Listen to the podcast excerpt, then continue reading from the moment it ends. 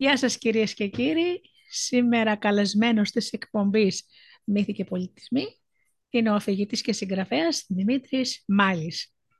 Καλησπέρα Δημήτρη μου. Καλησπέρα Γεωργία. Πολύ χαρούμενος που είμαι στη, στην εκπομπή σου, σε, σε μια εκπομπή που προάγει τους μύθους και τα παραμύθια. Και τα παραμύθια. Τη, βασικά τη λαϊκή σοφία το, των λαών. Έτσι, Ναι. τη, τη λαϊκή... Ναι. Αφορμή για τη σημερινή συνέντευξη είναι η μία καινούργια έκδοση που έχει κάνει ο Δημήτρης. Έχει γράψει λοιπόν το γουφ. Γουφ από τις εκδόσεις η Δίφωνο και είναι ιστορίες και παραμύθια από όλο τον κόσμο με τα σκυλάκια, τον φίλο του ανθρώπου. Για πες μας Δημήτρη, πώς αγαπάς τα σκυλιά, πώς το εμπνεύστηκες ας πούμε; Όχι απλά αγαπάω τα σκυλιά, ζω με σκυλιά. Ε, τα, ναι, τα σκυλιά είναι μέλος της οικογένειάς μας, ε, Ναι. μεγαλώσανε μαζί με τα παιδιά μας. ναι. Τα σκυλιά μας συντροφεύουν τόσα χρόνια, τα συντροφεύουμε και εμείς. Και ήταν από τις πρώτες ε, στιγμές που βρέθηκα στο χώρο της αφήγησης ανάγκη να, να αφηγηθώ ένα παραμύθι με σκύλους. Μμμ.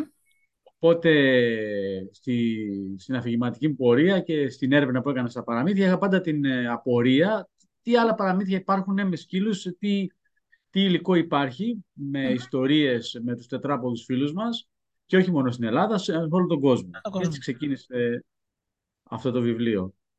Λοιπόν, από το βιβλίο, επειδή φαίνεται και όλα το διάβασα, όχι όλες τις ιστορίες, αυτές είναι, Μμ. θέλουν, είναι ξεχωριστές. Φαίνεται ότι έχεις κάνει πάρα πολλή δουλειά για αυτή τη συλλογή. Έχει γίνει, ναι, μια μελέτη ε, α- χρόνων, θα έλεγα. Μμμ. Έτσι, ασχολήθηκα, έψαξα, έκανα την έρευνά μου.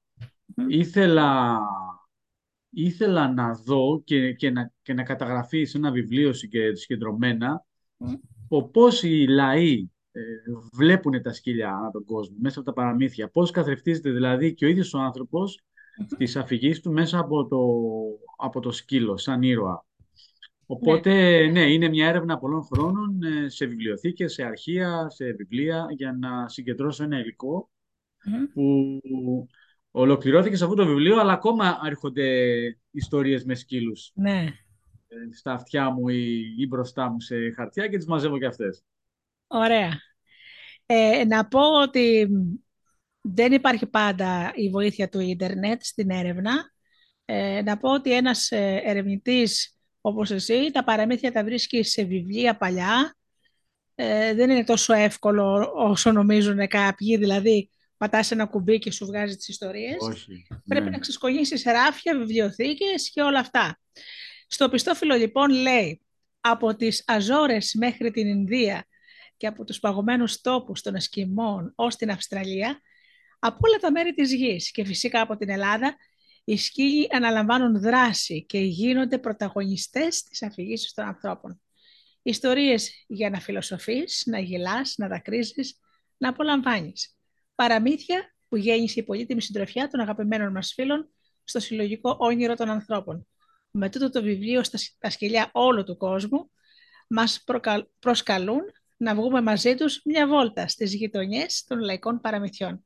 Κουνώντας την ουρά τους, σκάβουν λέξεις, εικόνες, σύμβολα για να φέρουν στο φως, κρυμμένους θησαυρού της λαϊκής σοφίας. Τέλειο.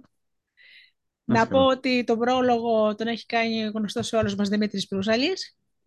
Φίλος και Φίλος, δάσκαλός μας στα όλων μας και παραμύθια, καλός μας φίλος και ένας Καλός άνθρωπος φίλος, που, ναι. που έχει προσφέρει πάρα πολλά στο ναι. παραμύθι και στην αφήγηση, ερευνητής, έτσι, αφηγητής και ερευνητής. Μμμ. Ε, με έχει φιλοξενήσει και εμένα πολλές φορές στη λέσχη αφήγησης ε, και που πηγαίνουμε όλοι για να αφηγηθούμε. Λοιπόν, τα σκυλιά λοιπόν, έχεις γράψει ιστορίες από όλο τον κόσμο, ε, γράφεις σε, σε κάθε παραμύθι από ποια χώρα είναι.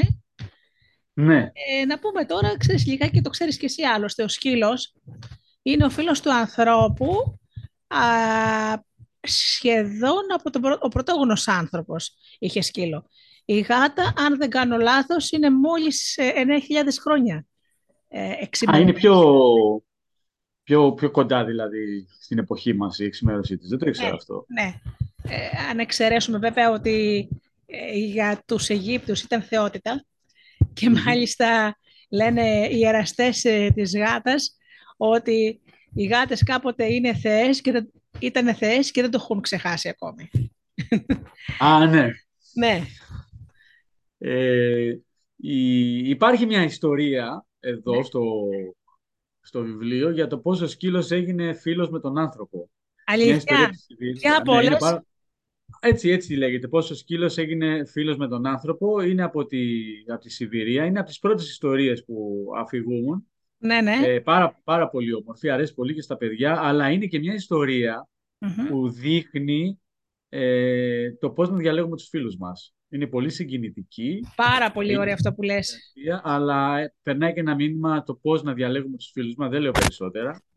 Ε, έχει επίσης το βιβλίο μία ιστορία η οποία η πρώτη της πηγή είναι στον Παυσανία, αρχαίο, αρχαίο, αρχαιοελληνική ιστορία, παραμύθι, ε, που έχει να κάνει με αυτή την έλλειψη εμπιστοσύνης που έχει ο άνθρωπος απέναντι στα σκυλιά τη βλέπουμε και τώρα καμιά φορά στις ειδήσεις, ότι λέει, ξέρω εγώ, σκύλος δάγκωσε άνθρωπο, ε, φοβούνται κάποιοι, αχ, φοβάμαι το σκυλί, πηγαίνετε πιο πέρα. Δείχνει αυτή την έλλειψη εμπιστοσύνης που παρότι ο άνθρωπος ε, είναι φίλος με το σκύλο, τελικά πιο πιστός αποδεικνύεται ο σκύλος. Επίσης, συγκινητική ιστορία. Αυτή, ε, μιλάμε για, επειδή μίλησες για το κομμάτι της εξημέρωσης και του πλησιάσματος, σε όλες τις ιστορίες που υπάρχουν, ο άνθρωπος στις περισσότερες μάλλον, ο άνθρωπος είναι κοντά στο σκύλο και ο σκύλος κοντά στον άνθρωπο και είναι και βοηθητικός. Μάλιστα, ε, υπάρχει μια ιστορία ελληνική όπου ο Θεός δίνει δώρο. Αυτό με πρόλαβες. Ναι. Όχι, συγγνώμη. Εγώ λέω αυτό που διάβασα και μ' άρεσε πώς ο Θεός έδωσε όνομα στο σκύλο. Είναι αφροαμερικανική ιστορία. Αυτή είναι, ναι, είναι αφρο, αφροαμερικάνικη. Έχει και, το, και την κουλτούρα αυτή την αφροαμερικάνικη ναι. στην ιδιοσυγκρασία του σκύλου. Πώς του έδωσε όνομα. Ναι. Ε, και υπάρχει άλλη μία πώς ο σκύλος απέκτησε ουρά. Στο κομμάτι Αυτό δεν το διάβασα ακόμα. Ναι. Και, και υπάρχει μία, σου έλεγα, που ο, ο Θεός δίνει δώρο σε έναν τσοπάνι το σκύλο. Δηλαδή ο σκύλος αποτελεί δώρο, η συντροφιά του σκύλου αποτελεί δώρο Θεού. Ναι λαϊκή σοφία. Σε λαϊκή σοφία. Ε, έχει μέσα και το γνωστό σε όλους μας Ντίλι Ντίλι, ε, ναι. που είναι από τα, από τα γνωστότερα κλιμακωτά παραμύθια. Από τη Σμύρνη τουλάχιστον ξέρω εγώ, δεν ξέρω η καταγωγή αυτού του κλιμακωτού παραμυθιού. Εμένα μου έκανε... Και άλλα κλιμακωτά, έχει ναι. και άλλα κλιμακωτά παραμύθια παραμύθια. Ναι. Όπως αυτό που σου είπα, πώς ο σκύλος διάλεξε ουρά. Έχει παραμύθια που συνδέονται με γλωσσοδετες Έχει ιστορίες που στο τέλος καταλήγουν σε ένα λόγο ε, παροιμιακό, μύθους, μύθους ζώων, mm-hmm. ε, αστείες ιστορίες, μαγικά παραμύθια. Πάντα. Ε, ναι. Και αιτιολογικές ιστορίες που εκτός από το γιατί οι σκύλοι μυρίζουν ένα στον άλλον, πόσο σκύλος ναι. έχει ουρά, γιατί ουρά του σκύλου. Υπάρχουν και κλασικές αιτιολογικές ιστορίες γιατί ο σκύλος μαλώνει με τη γάτα. Με τη γάτα. που υπάρχουν πολλές εκδοχές ναι. ε, από τους λαούς. Ε, έχω, έχω, βάλει, έχω συμπεριλάβει μερικές μέσα στο βιβλίο. Εγώ αγάπησα πάρα πολύ τα τρία σκυλιά από τη Γερμανία. Λίγο ναι. μυστηριώδη παραμύθι. Μ' αρέσουν τα, τα μυστηριώδη παραμύθια. Ε, Γενικώς είναι ένα απόκτημα αυτή η συλλογή, όχι μόνο για αυτούς που αγαπούν τα σκυλιά, αλλά για αυτούς που θέλουν να διδάξουν στα παιδιά τους ε, τη φιλία. Ε, η φιλία έχει μέσα πάρα πολύ αγάπη. Δεν θα πω τη λέξη αφοσίωση, γιατί έχει παρεξηγηθεί λιγάκι. Νομίζω ότι περισσότερο από όλα από την αφοσίωση ακόμα είναι το είδος της αγάπης εκείνο που αφήνει στον άλλον την ελευθερία του. Ναι. Ο σκύλος ναι. βέβαια είναι πάρα πολύ πιστό πλάσμα. Αγαπώ πάρα πολύ τα σκυλιά, αν και στο έχω πει και όλα και κατηδίαν ότι είμαι φίλος της γάτας πιο πολύ. Ίσως γιατί εγώ μεγάλωσα με γάτα. Έτσι. Αλλά με αγαπούν τόσο πολύ τα σκυλιά που στον δρόμο μόλις τους, ένα νεύμα να τους κάνω ε, κουνάνε ώρα και έρχονται για να τα χαϊδέψω. Ό,τι σκυλί και να είναι. Είτε μικρός είτε μεγάλο μου. Εμείς μια εποχή στο σπίτι μας είχαμε σκύλους και γάτες μαζί ναι. και κοιμόντουσαν αγκαλιά. Και ακούω πολλά ναι. παιδιά και μαθητές μου που, που λένε το ιδιο Ε, αυτή η αφοσίωση που λες, να συμπληρώσω ότι και μέσα από τα παραμύθια, αλλά και μέσα από τη ζωή μου με τα σκυλιά, αυτό πραγματικά με συγκινεί μετά την, την αφοσίωση είναι ότι ο σκύλος ξέρει και συγχωρεί. Δηλαδή, ακόμα και κάποιος ναι. αν τον μαλώσει, ακόμα και αν το αφεντικό του τον αφήσει για να πάει κάπου, κάτι που τον πληγώνει πολύ, ε, για οτιδήποτε, ακόμα και αν ξεχάσει κάποιος να το ταΐσει. Ε, είναι, ε, σε, σε διδάσκει αυτό. Ο σκύλος συγχωρεί, αγαπάει πραγματικά. Δεν είναι αυτό που λένε κάποιοι ότι είναι μια δουλική αγάπη. Νομίζω ότι η ζωή μας με τα σκυλιά μας διδάσκει να αγαπάμε. Ναι. Σωστά. Ε, και εμάς και ίσως οι οικογένειες που έχουν παιδιά το καταλαβαίνουν ακόμα περισσότερο πόσο, καλό κάνουν στα παιδιά τους. Παρόλα αυτά όμως, στο, στο γουφ, στο βιβλίο αυτό, ενώ ο ήρωας είναι σκύλι, μέσα υπάρχουν ζητήματα και θεματολογίες που αγγίζουν ε, ένα, ένα μεγάλο φάσμα. Δηλαδή, Σωστά. πέρα από το ότι, όπως είπες, τα σκυλιά σώζουν τον άνθρωπο, όπως στα τρία σκυλιά, μια ιστορία από τη γερμανια ε, και, και το ανάλογο υπάρχει και σε μια ιστορία από το Κογκό, ε, ή μια πολύ περίεργη και παγωμένη ιστορία από τους Εσκιμώους Ινουίτ, ε, ο, ο σκύλος γίγαντας, ε, ή σκυλιά που σώζουν ένα ολόκληρο χωριό, Υπάρχουν όμως ιστορίες που μιλάνε για, για ότι ο σκύλος είναι ένα δώρο από τον άνθρωπο, οι ιστορίες όπου οι σκύλοι, οι γάτες και τα ποντίκια συνεργάζονται για, να κάνουν, για να κάνουν μια δουλειά, είναι καλό στο αφεντικό τους. Και μετά βέβαια τσακώνονται και τα ξαναβρίσκουν, δείχνει και αυτό, το πώς τελικά η φιλία και η συνεργασία είναι πολύτιμη. Μια πολύ ωραία ιστορία για τα ζευγάρια που μαλώνουν, ε, πολύ ωραία που τη συστήνω σε όλους τους ενήλικες που διαβάζουν το βιβλίο, γιατί δεν είναι μόνο για παιδιά. Το συγκεκριμένο βιβλίο ναι, έτσι, είναι και για ενήλικες. Μια ιστορία λοιπόν για την αγάπη και για τους καυγάδες τα ζευγάρια. Ναι. Ε, για την απληστία, για τη λεμαργία, για τις γκάφες που κάνουν τα σκυλιά. Ένα πολύ ιδιαίτερο παραμύθι από το Μεξικό που μιλάει για ένα παράδεισο και κόλαση μαζί ναι. και που αναφέρεται σε αυτούς που κακοποιούν τα ζώα. Νομίζω ένα πάρα πολύ ε, χρήσιμο παραμύθι στην εποχή Ωραίο. μας, ε, όπου εκεί τιμωρούνται και οι άνθρωποι που κακοποιούν τα ζώα. Έχεις, ναι. έχεις σκηνές δηλαδή και ένα πολύ όμορφο παραμύθι από την Αρμενία. Ε, μια φορά το παρουσιάσαμε το βιβλίο στο Θησίο και μια η, η πρόεδρος μιας ε, ένωσης mm. ζωόφιλων, μου είχε πει ότι είχε συγκινηθεί πολύ, όπου μιλάει πάλι για την κακοποίηση όχι μόνο των σκυλιών, αλλά των ζώων. Ξεκινάει με ένα παιδί, με ένα παλικάρι που σώζει ένα φίδι, μια γάτα, ένα ποντίκι και ένα σκύλο από την κακοποίηση. Και τελικά αυτά τα ζώα που ήταν φυλακισμένα σε κλουβιά, που, που ζούσαν ας πούμε, σε άσχημες yeah. Ναι. συνθήκες και που ταπεινώνονταν, αποδεικνύονται πολύτιμη βοηθή. Ναι. Αυτό, και... ξέρεις, αυτό με τους, σκύλ, με τους σκύλους που τους σώζει ε, είναι βέβαια ε, μοτίβο. Ε, Θυμάμαι όταν είχα μικρή και το έχω ακόμα βέβαια. Ένα τόμο παραμύθια από τον σε εκτός αστήρ που έχει πλέον, ξέρεις, έχει, έχει κλείσει ο οίκος. Λεγόταν 50 νέα παραμύθια. Και μέσα ήταν ένα παραμύθι που έλεγε η γάτα, ο σκύλαρος και τα μερμήγκια. Όπου ο ήρωας σώζει αυτά τα τρία ζώα που τελικά τον βοηθάνε και όπως πάντα στα παραμύθια γίνεσαι βασιλιάς.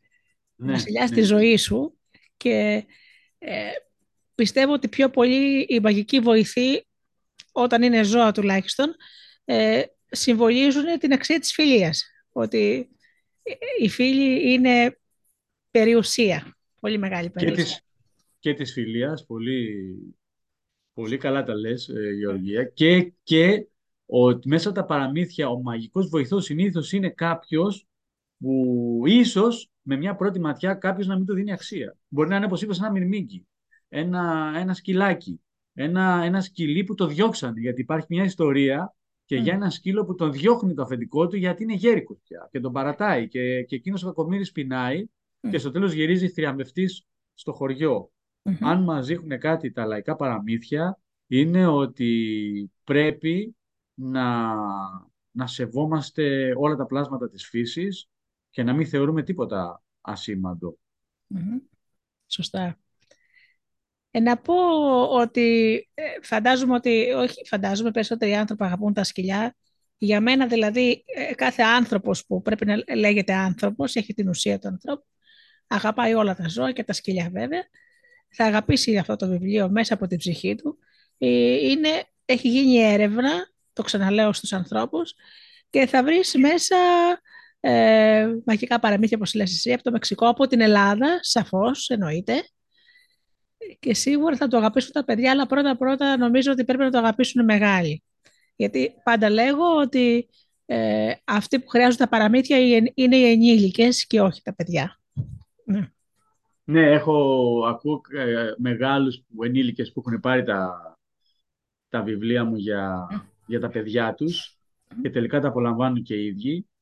Το παραμύθι δεν έχει ηλικίες. Ναι. Είναι όμως πάρα πολύ όμορφο να διαβάζεις ένα παραμύθι στο παιδί σου. Ακόμα καλύτερα να το αφηγήσει. Έτσι. Αλλά είναι, είναι πάρα ναι. πολύ όμορφο να διαβάζεις ένα λαϊκό παραμύθι. Ναι. Γιατί είναι αποστάγματα σοφίας. Σωστά. Είναι ιστορίες φιλτραρισμένες τους αιώνες και αισθητικά φιλτραρισμένες, αλλά και με μηνύματα τα οποία δεν διδάσκουν. Δεν είναι δηλαδή διδαχή με το, με το δάχτυλο. Περνάνε όμως ε, πολύ σημαντικά μηνύματα ε, για την κοινωνία και τον άνθρωπο και τα περνάνε με έναν ευχάριστο τρόπο και με έναν τρόπο που σου μένει. Απλώς το παραμύθι είναι το όχημα, Δημήτρη μου, και το ξέρεις πάρα πολύ ναι. καλά. Είναι το όχημα της Σοφίας. Εχθές ε, ε, μίλαγα με έναν οδηγό ταξί, πηγαίναμε κάπου. Ε, μου είπε ότι έχει ένα γιο 1,5 ε, έτους. Εργάζεται πάρα πολλές ώρες ο άνθρωπος. Κατανοητό, έτσι. Και μου λέει είμαι τόσο κουρασμένος που όταν γυρίζω στο σπίτι, πραγματικά θέλω να ξεκουραστώ. Αυτός έχει όρεξη για παιχνίδια λέω θα, θα, θα κάνεις κάτι. Θα αφιερώσεις μία ώρα όσο κουρασμένος και να είσαι, για να το διαβάζεις ένα παραμύθι. Γιατί τα παιδιά στο τέλος, να ξέρεις ότι όταν μεγαλώσουν, μπορεί να με θυμούνται πόσες φορές τα μάλωσες ή τους πήρες κάτι το οποίο δεν, δεν, δεν μπορούσες να το πάρεις ή για τον οποιοδήποτε λόγο. Πάντα θα θυμούνται όμως με αγάπη αυτές τις στιγμές που ο μπαμπάς και η μαμά καθόταν και τους διάβαζε παραμύθι. Όπως το θυμάμαι και εγώ από το δικό μου πατέρα και φαντάζομαι ότι όλοι μας έχουμε τέτοιες μνήμες. Και ο παππούς φυσικά, έτσι. Ε, το λέω σε όλους τους γονείς. Βρείτε χρόνο, χρόνο να διαβάζετε παραμύθια με τα παιδιά σας. Είναι πολύ σημαντικό. Ναι, ναι, ναι είναι πολύ σημαντικό γιατί πέρα από τη μετάδοση του μηνύματος ή της ιστορίας, ε, αποδεδειγμένα δημιουργεί και μια σχέση.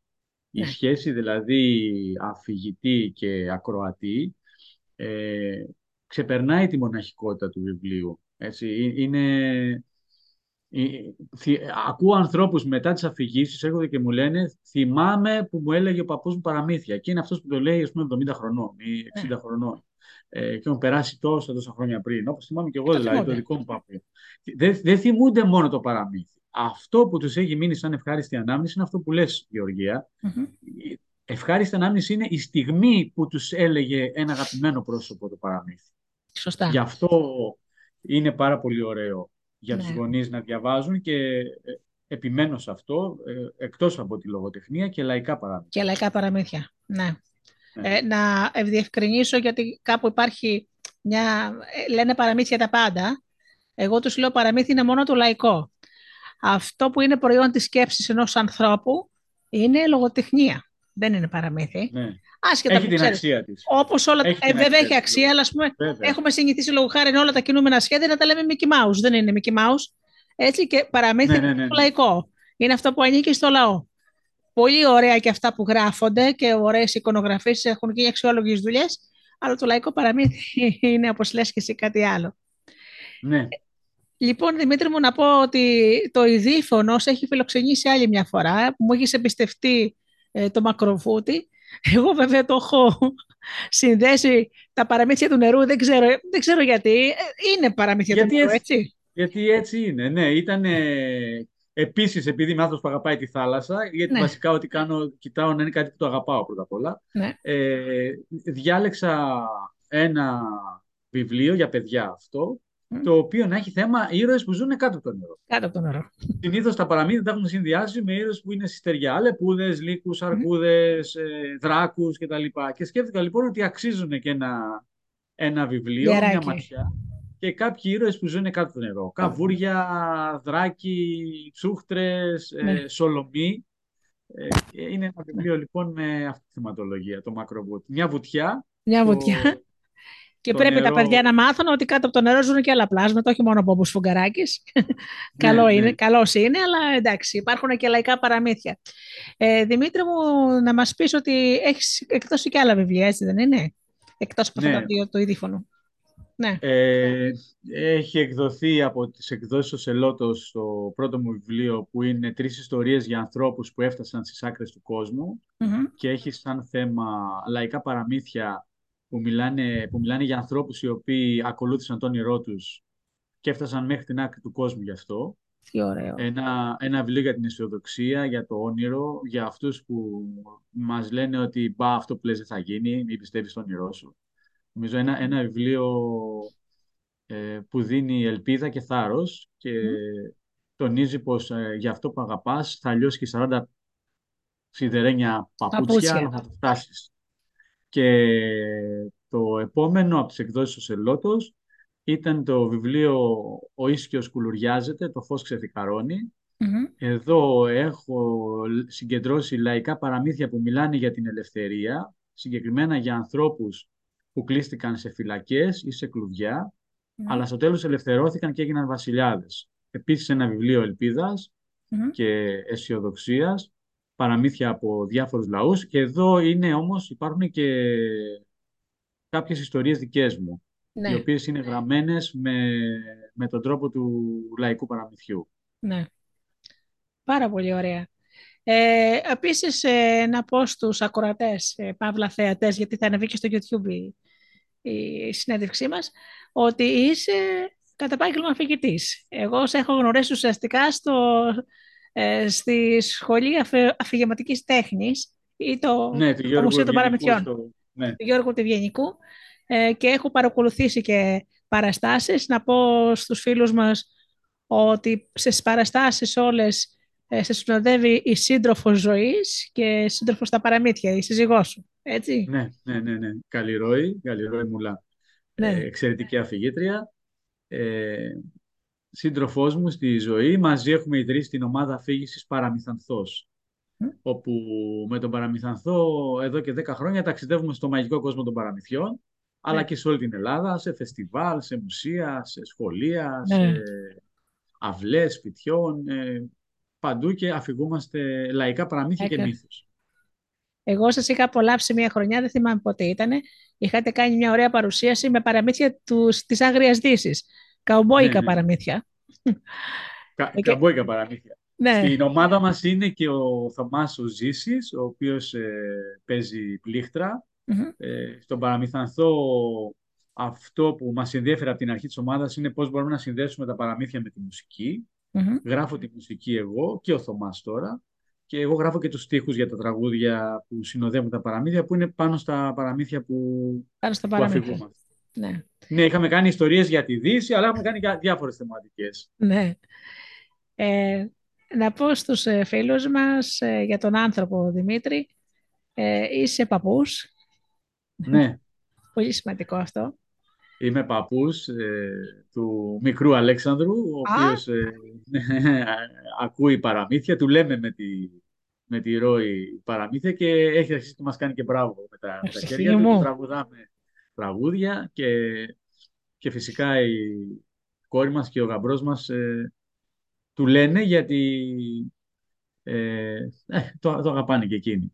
Ναι. ναι, έχουμε ένα, ένα εγγονάκι. Να σου πω ότι η πιο συγκινητική μας στιγμή, σαν mm. παραμυθάδες, ήταν ε, πέρυσι, όταν σε μια παράστασή μας ε, στο Άλσος Περιστερίου, μας είχε καλέσει η αγαπημένη μας Δημοτική Βιβλιοθήκη Περιστερίου, ε, ήρθε σαν κοινό, επίσημα, έτσι, γιατί ανεπίσημα το έχουν πολλές, να, να μας παρακολουθήσει και ο εγγονός. Ναι, και είπαμε ότι ναι, είναι πιο, ήταν ας πούμε, τις πιο συγκινητικές στιγμές στη, ναι αφηγηματική μας... Ε, τι τυχερό παιδάκι, τι τυχερό παιδάκι. Είναι τόσο ωραίο να μεγαλώνει ένα παιδί με τόση αγάπη, να λαμβάνει τόσο αγάπη. Και ξέρεις, ε, πολλές φορές λέω ότι ξέρεις, δεν υπάρχει περίπτωση να κακομάθει ένα παιδί από την αγάπη. Τα παιδιά κακομαθαίνουν από την έλλειψη ορίων. Όχι επειδή τα αγαπάμε. Όσο πιο πολύ αγάπη δίνεις σε ένα παιδί, τόσο πιο καλός και ενήλικος άνθρωπος γίνεται. Οπότε και πόσο μάλλον με τα παραμύθια, έτσι. Ε, τουλάχιστον ε, προσωπικά ε, διαβάζω παραμύθια από τότε που έμαθα ανάγνωση, αλλά πιο πριν από αυτό, Δημήτρη, σίγουρα θα θυμάσαι τα φορητά pick-up. Ναι, ναι, ναι, ναι. Μας είχε πάρει ο μπαμπάς ε, ένα φορητό pick-up και μικρά δισκάκια. Εκτός από μουσική, ακούγαμε, μας είχε πάρει μια σειρά από παραμύθια. Εγώ λοιπόν τα απο- απομνημόνευα και τα έλεγα. Τα φυγούμε Α, στην, τι αδερφού, ωραία. στην αδερφού μου, στις γειτόνισσες. Και ξέρεις, ε, και αν δεν μου άρεσε και πολύ και το τέλος, ή ξέρω εγώ, άλλαζα και λιγάκι. Το άλλαζες. Οπότε, ξέρεις, ε, Παραμυθό από μικρή δηλαδή. παραμυθώ από μικρή. Μετά άρχισα να τα διαβάζω και εγώ όπως και εσύ, να ψάχνω. Έχω εκδόσεις παλιές, τε- όπως είπα Αστέρας, που δεν υπάρχει πλέον βιβλία, βιβλία Μμμ. του Αστέρα. Ε, Και ένας σωρό άλλες εκδόσεις. Μ' αρέσει και το ερευνώ και εγώ το παραμύθι, μόνο που δεν έχω κάνει το βήμα όπως εσύ, να, το να γα- συλλέξω παραμύθι και να τα γράψω σε ένα τόμο, που φυσικά θέλει πάρα πολύ δουλειά. Το βιβλίο είναι αξιόλογο, φαίνεται ότι κουράστηκες πάρα πολύ για να τα βρεις όλα αυτά. Μάλιστα, Και ωραία. έχει, όχι- γίνει και ωραία, και έχει γίνει και ωραία δουλειά από την εικονογράφο μας, την Έλενα τη Λεόνη, Ναι, η οποία και το εξώφυλλο είναι πολύ όμορφο και, Όντως. και τα σκυλάκια μέσα στις ιστορίες. ναι. Και έχει και εικόνες, εκτός από, από λέξεις. Μμμ. Ε, έχει κάνει μια πολύ, πολύ ωραία δουλειά και Όντως. η δότριά μου, η Μαρία η Παναγιωτακοπούλου, μια πολύ ωραία επιμέλεια του, του βιβλίου. Ναι, Και αισθητικά ωραία. δηλαδή, εγώ θεωρώ ότι είναι πολύ όμορφο. Ε, Πολύ όμορφη είναι, δουλειά. είναι αποτέλεσμα μιας συνεργασίας. Και ο Δημήτρης ο Προύσαλης με τον πρόλογό του, ε, αγαπημένος φίλος και, και συνεργάτης και με τις συμβουλές του. Δηλαδή, ξέρεις, είναι μια... ξεκίνησε ατομικά, εντάξει, αλλά με, με βοήθησαν πάρα πολύ οι συνεργάτες μου και φυσικά η Καλλιρόη που διάβαζε και έκανε την κριτική σε πρώτη, Τι σε ωραίο. πρώτη δόση, ας πούμε, ναι, και προσπαθεί να είναι όσο πιο αντικειμενική γίνεται. Και είναι. δηλαδή. Ε, ξέ- είναι πολύτιμο πραγματικά ο σύντροφος να είναι τη ζωή να, να συνεργάζεσαι μαζί του και στην εργασία. Είναι σπάνιο πράγμα. Ε, ξέρεις, ε, α, ενώ σύζυ- ε, δύο σύζυγοι να είναι συνεταίροι και στη ζωή και στη δουλειά, είναι καταπληκτικό. Οπότε εσύ έχεις ένα μαγικό βοη- βοηθό που λέγεται Καλλιρόη, έτσι δεν είναι; Ναι, ναι, βέβαια. Μαγικός βοηθός. Ε, ο- ε, και εγώ είμαι ο δικός σου μαγικός βοηθός. Ε, Σωστά. δεν είναι, δηλαδή, ξέρεις, Σωστά. ε, είναι, είναι μαζί. Το βασικό σε ένα ζευγάρι που, που κάνει πράγματα μαζί ε, είναι, εκτός από το δέσιμο και την αγάπη, είναι να μην υπάρχει ανταγωνισμός, Μμμ. να μην υπάρχει ε, αυτό που καμιά φορά και η ζωή και οι άλλοι στο θέμα, ποιος είναι καλύτερος, ποιος αυτό, ε, να υπάρχει συνεργατικότητα και, και συντροφικότητα. Και, Σωστά. και πέρα από το σπίτι, σε αυτό που κάνεις δηλαδή στον επαγγελματικό, στον επαγγελματικό σου τομέα και ο ένας να συμπληρώνει τον άλλο. Δηλαδή να ξέρει ο ένας τις ελλείψεις του και να τις συμπληρώνει ο Πολύ άλλος. σωστά. Κάπως έτσι, κάπως έτσι λειτουργούμε στον Παραμυθανθό Μμμ. και, και με την Καλλιρόη και με το Θωμά, το μουσικό μας, Μμμ. ε, όπου είμαστε δηλαδή τρία κομμάτια ενός παζλ, ε, όπου ο καθένας έχει το, το ρόλο του και είμαστε όλοι μαζί για, Ναι. για ένα όνειρο, για ένα παραμύθι. Για ένα όνειρο. Μα ξέρεις, Ένα ε, παραμύθι. οι συμμαχίες είναι αυτό που έχει κάνει, ε, πώς θα το πω, να κινείται Οι η παρέες. γη. Να Οι κινείται παρέες η κάνουν γη. ιστορία που λέγει ο Σαββόπουλος. Ναι, ε, ε, θυμάμαι είχα διαβάσει σε ένα τελείως διαφορετικό βιβλίο α, τον, τον Απολέον Χιλ. Ε, ε, ξέρεις, ο Φόρντ, ο ιδρυτής της μεγάλης αυτοκίνητο, ε, ήταν Ναι. ένας άνθρωπος ο οποίος ε, πρέπει να πούμε ότι ήταν τελώς αγράμματος, δεν ήξερε γράμματα. Αυτό όμως δεν τον εμπόδισε να φτιάξει το πρώτο αυτοκίνητο, έτσι. Ε, και όταν ρωτήθηκε κάποια στιγμή, ε, είπε ότι οφείλει την ε, μεγάλη του επιτυχία στο ότι είχε μια δυνατή ομάδα από ανθρώπους ε, που τον βοήθησαν, γιατί το αυτοκίνητο δεν ήταν μόνο προϊόν δικής τους σκέψης, ήταν προϊόν συνεργασίας. Ε, τώρα φαντάσου και πόσο παλιά μιλάμε. Και μάλιστα όταν ε, είχε κατηγορηθεί εκείνη την εποχή, εκείνα τα χρόνια στην Αμερική, ότι πώς είναι δυνατόν να είναι βιομήχανος άνθρωπος που δεν ξέρει γράμματα, ε, και, και μάλιστα για κάποιο λόγο, δεν θυμάμαι γιατί, ε, τον είχαν καλέσει σε κάποια δίκη, δι- δικαζόταν για αυτό το θέμα. Και ο, ο, ο δικηγόρος, ξέρεις, που, ο κατήγορος, του έκανε κάτι ερωτήσεις παγίδα προκειμένου να, ξ- δει, να αποδείξει ότι ξέρεις κάτι είσαι αγράμματος και εκείνος του απαντάει κάποια στιγμή, λέει, τώρα περιμένετε σοβαρά, λέει, να σας απαντήσω σε αυτά που με ρωτήσετε. Ήταν πολύ αναγκαίο να το ξέρω αυτό απ' έξω. Σας πληροφορώ ότι έχω στο γραφείο μου ένα σωρό από κου- κουμπιά που όταν δεν ξέρω κάτι, πατάω το κουμπί και έρχεται ο ανάλογος άνθρωπος και μου, μου δίνει αυτή την πληροφορία. Γιατί χρειάζεται να το μάθω. Ε, θέλω να πω ότι ολόκληρη βιομηχανία και ένα σωρό άλλα πράγματα, μουσεία, ε, κτίρια, οι πυραμίδες, ο Παρθενώνας, γίνανε με συνεργασία. Κανένας δεν το έφτιαξε μόνος του. Σίγουρα γεννήθηκε σαν ιδέα στο κεφάλι ενός ανθρώπου, αλλά όταν δεν έχει συνεργάτες η ιδέα παραμένει ιδέα και ίσως και όνειρο. Έτσι δεν είναι. Είναι έτσι, είναι. Να σε πάω πάλι στα σκυλιά. Είναι αυτό που λέμε ποιος βγάζει βόλτα το σκύλο.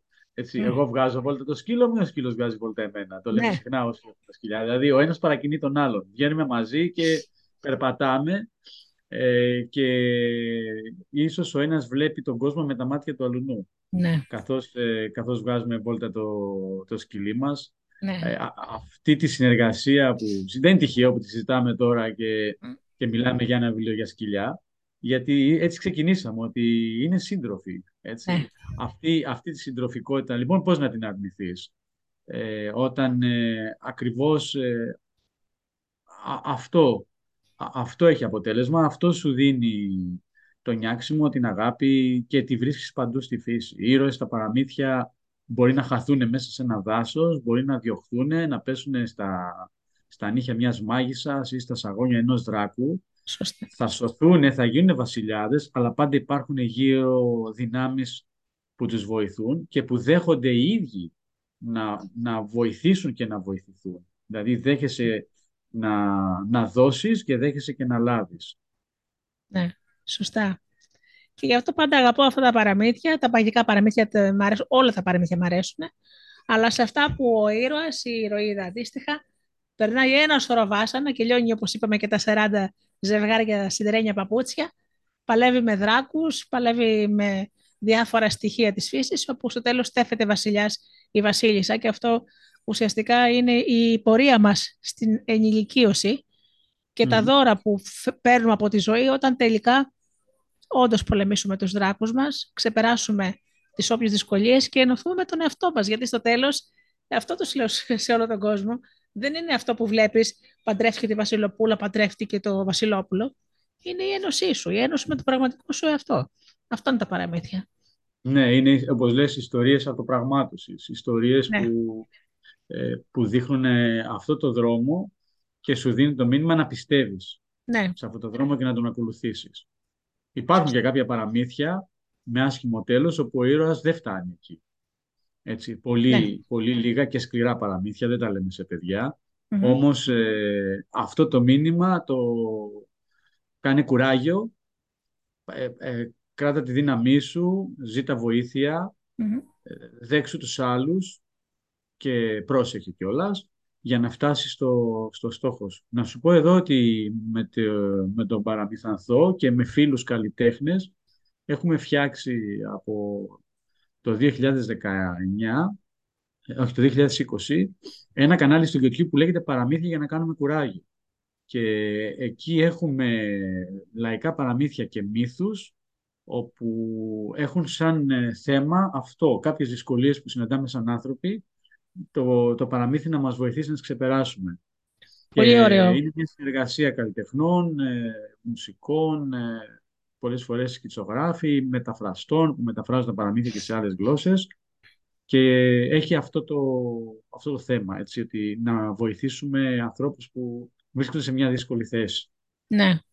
Έχει παραμύθια σχετικά με την κατάθλιψη, με το πένθος, με τη χαμηλή Καταπληκτικό. κίνηση και είναι μια δουλειά που έχει φτάσει μέχρι το εξωτερικο στην Αμερική, στη Γερμανία, ε, στα Ιλάνδη, ε, ναι. σε Έλληνες δηλαδή που υπάρχουν σε διάφορα μέρη. Μας ξαναλέσει λίγο τον τίτλο του καναλιού; Λέγεται «Παραμύθια για να κάνουμε κουράγιο». Τι ωραίο. Τι ωραίο. Ναι. Και είναι μια προσπάθεια αφιλοκερδός που μας βοηθάνε και διάφοροι φίλοι με τη συμμετοχή τους. Έτσι. Έχουμε δηλαδή διαφορετικούς μουσικούς, διαφορετικές φωνές, τραγουδιστές ναι, ναι, ναι. Ε, και συνεχίζεται όσο μπορούμε. Τι ωραία πράγματα. Λοιπόν, χαίρομαι πολύ που ε, πώς θα το πω, ε, ε, κατά κάποιο τρόπο επικοινωνώ με τους ανθρώπους όλα αυτά που κάνεις και τον Παραμαθιαθό και το κανάλι που ομολογώ δεν το ήξερα και τον Παραμαθιαθό το ήξερα. Ε, θα το ψάξω να το βρω κιόλας. να, να ναι. ακούσω, γιατί ξέρεις, η ενθάρρυνση και η παρακίνηση είναι χρυσάφι. Όλοι τη χρειαζόμαστε. Όλοι τη χρειαζόμαστε. Ε, και εδώ που τα λέμε, Δημήτρη μου, κακά τα ψέματα. Έρχονται όλοι κάποια στιγμή που θα λυγίσουμε, όσο και δυνατός και να είσαι. Άλλωστε, δυνατός δεν είναι ο άνθρωπος που δεν πέφτει ποτέ, είναι αυτός που όταν πέφτει σηκώνεται. Αυτή είναι, είναι. ένας πολύ, ένας πολύ ωραίος μύθος του Εσώπου που υπάρχει εκεί στο κανάλι αυτό που μιλάει για τα καλάμια. Ότι ακριβώς επειδή λυγίζω, στη δύσκολη ναι. στιγμή, στον άνεμο δεν σπάνε. Είναι το πρώτο παραμύθι Σωστά. που δημοσιεύσαμε στην πρώτη καραντίνα, γιατί αυτό ξεκίνησε με την πρώτη καραντίνα του κορονοϊού όταν είμαστε κλεισμένοι μέσα στο σπίτι, το, το, το, πρώτο διάστημα, το πολύ δύσκολο, και σκεφτήκαμε ότι πρέπει να φτιάξουμε μια, μια κοινότητα ε, άνθρωποι που πριν βρισκόμασταν και το κάναμε όλο εξ αποστάσεως. Όλα αυτά έχουν γίνει εξ αποστάσεως ε, και, και κρατάει αυτό το χαρακτήρα ακόμα. Και ήταν το πρώτο παραμύθι ότι δεν πρέπει να σπάσουμε, θα λυγίσουμε, αλλά δεν θα σπάσουμε. Πολύ ωραία. Πρέπει να ακούσουμε την εποχή μας, δηλαδή. Να ακούμε την εποχή μας και μετά να ξανα... να αυθονόμαστε πάλι. Ναι. Μάλιστα. Ο Δημήτρης Μάλης, λοιπόν, αφηγητής, συγγραφέας, παππούς. Πάνω απ' όλα. Πάνω απ' όλα. Θα ήθελα, Δημήτρη μου, ε, πάντα ζητάω από τους καλεσμένους μου ένα επιμήθειο, δηλαδή αυτής της συνέντευξης. Μία φράση που ο καθένας θα την πάρει μέσα του και θα την επεξεργαστεί. Ένα μήνυμα δικό σου που θα ήθελες να πεις στον κόσμο.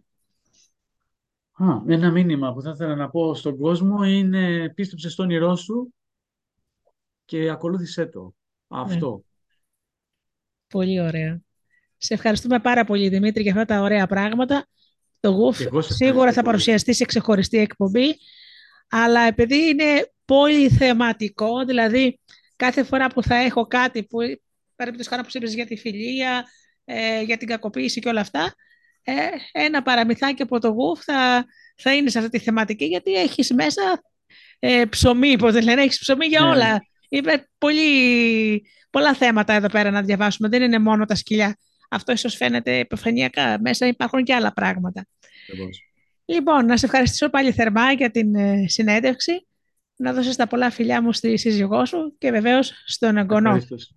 Σε ευχαριστώ πάρα πολύ που με κάλεσες στην εκπομπή. Σε ευχαριστώ που με ε. τιμάς και ε. παρουσιάζεις τη, τη δουλειά μου. Και πάνω απ' όλα σε ευχαριστώ γιατί έχει δίνεις το δικό σου αγώνα να παρουσιάζεις σε σε σειρά και, ναι. και, και, παραμύθια και μύθους και, και στοιχεία της ε, σοφίας των πολιτισμών. Είναι πραγματικά ναι. αξιόλογο το έργο σου και νομίζω ότι έχει εκτιμηθεί και, και έχει επιβραβευτεί από τον κόσμο. Έτσι. Ναι, Όχι νομίζω, είμαι ναι. σίγουρος. Το έχουμε συζητήσει αυτό, ότι το ναι. δείχνουν και οι ακροάσεις. Ευχαριστώ πάρα πολύ. Και εγώ ευχαριστώ. Που με κάλεσες στη, στην εκπομπή σου. Και εύχομαι να, να ξαναβερθούμε έτσι σύντομα. Βεβαίως, βεβαίως. Σε ευχαριστώ πολύ. Γεια σου, Δημήτρη μου. Να σε καλά. Να σε καλά. Γεια.